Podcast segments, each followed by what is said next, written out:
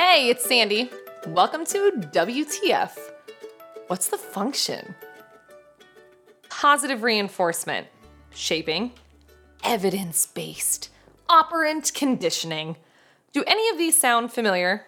Sure, but do you know what they all have in common? These are all buzzwords from the science of learning and behavior, applied behavior analysis, aka ABA.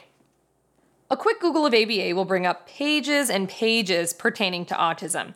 ABA is well known for the remarkable progress that children diagnosed with autism make through behavioral interventions.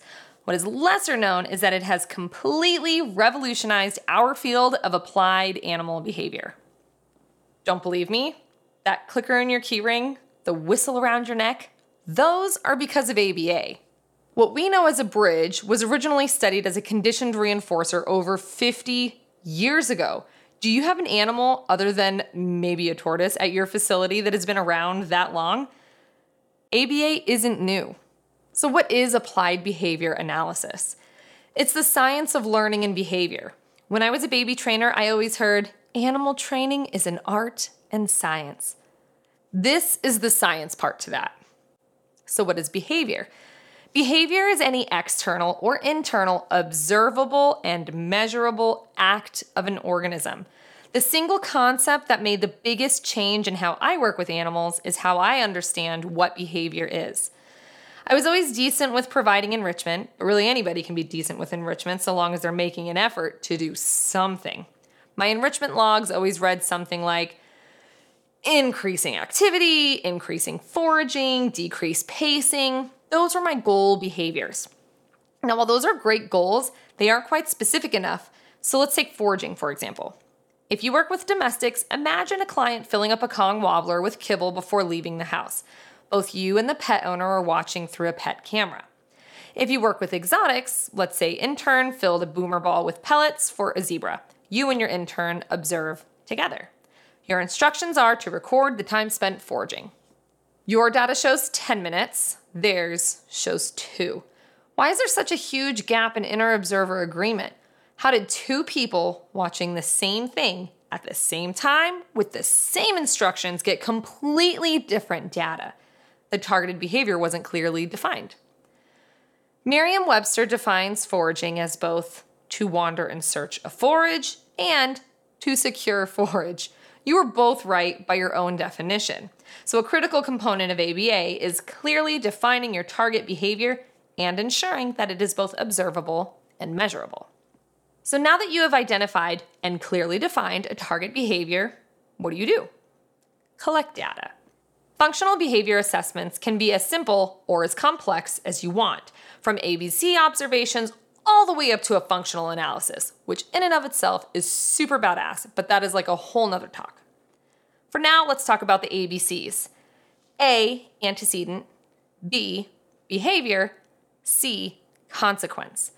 The antecedent comes directly before the target behavior, B, the behavior, and the consequence comes directly after the behavior. Behavior can be controlled both by modifying the antecedent or the consequence. The trick is figuring out exactly what those are by observing and collecting data.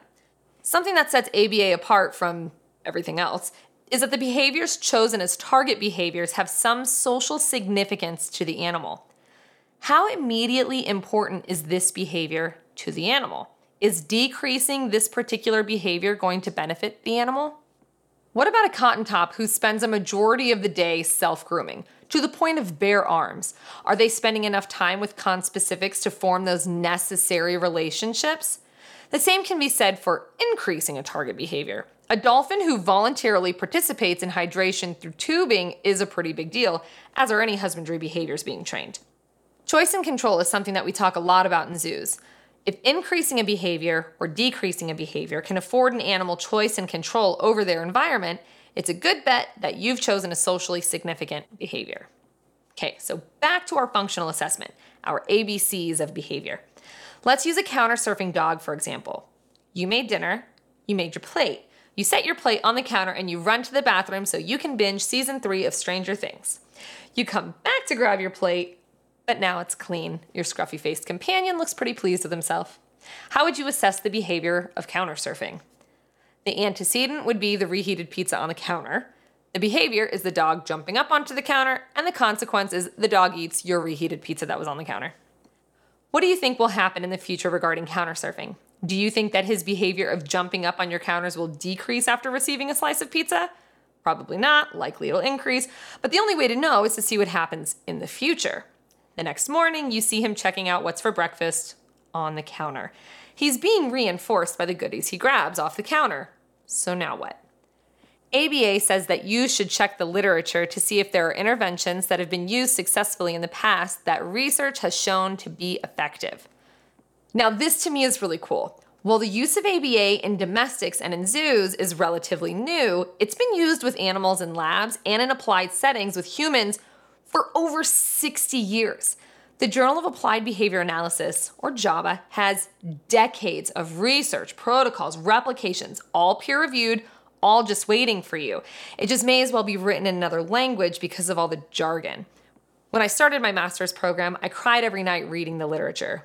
Partially because I was pregnant and the mom of a toddler, but mostly because I didn't understand what I was reading. For every word I had to look up was an equally unknown concept sitting right behind it. My goal with the podcast is to build a bridge between the library of literature that already exists on learning and behavior and you the animal trainer, the keeper, the aquarist, the person who spends more time with the animals in their care than their own family. Okay, so back to ABA. You've looked at the literature and you found an intervention that has been successful under similar circumstances. Now you're writing up your behavior intervention plan, your training plan. Your goal should be to write it up so precisely that it could be replicated by the intern, because that's the goal. Whether you're successful in modifying the targeted behavior or not, this can help someone else. It can also help you through troubleshooting. So, there are a few more things to ensure that we're on the right track. When modifying a target behavior, we should be able to show that we've gained control over that behavior, that we can both turn it on and turn it off. We can increase and decrease that behavior, which can be terrifying for behaviors like stereotypies or anything that falls under the umbrella of aggression. But that's a chat all on its own. We do need to demonstrate control. We also need to make sure that our interventions are effective, and that's done through constant data collection. Here's where recording training sessions comes in handy. Let's say we're looking at a blood draw from a tiger's tail. We're increasing duration for a still tail.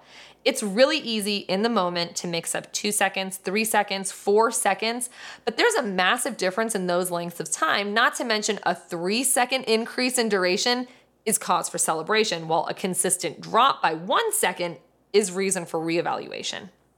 Here is where we let ego go. A few shitty sessions do not make you a bad trainer. Not realizing and correcting ineffective interventions, that does. Lastly, generalization. It's so important when modifying behaviors because you can walk your dog loose on a leash in your neighborhood, but can you walk them loose on a leash on trails, the farmer's market? You can get a practice poke on a hippo hiney when you're alone, but what happens when the vet comes in? I know this is a lot to consider, so why is ABA important? If you work with domestics, the International Association of Animal Behavior Consultants the Association of Professional Dog Trainers, and the Certification Council for Professional Dog Trainers have a joint standard of practice that says that you are responsible for ensuring learner success through a consistent, systematic approach that identifies a specific target behavior, the purpose of that behavior, and the consequences that maintain the behavior. I mean, to me, that sounds a whole lot like we all need to be brushing up on our ABA. Are you working with exotics? The AZA, or the Association of Zoos and Aquariums, mandates that training programs should be based on current animal training best practice, a program that facilitates science. It doesn't get more scientific than the science of learning and behavior. Training. Hint, hint. The only point of this podcast is to try and create an accessible resource for anyone who wants to be a better trainer. Something to listen to on your drive to work or to get your wheels turning. If there's a concept you want me to talk about, find me on Instagram by searching my name, Sandy McPadden, or shoot me an email at sandymcpadden at gmail.com. Have fun, be kind, and always ask yourself what's the function?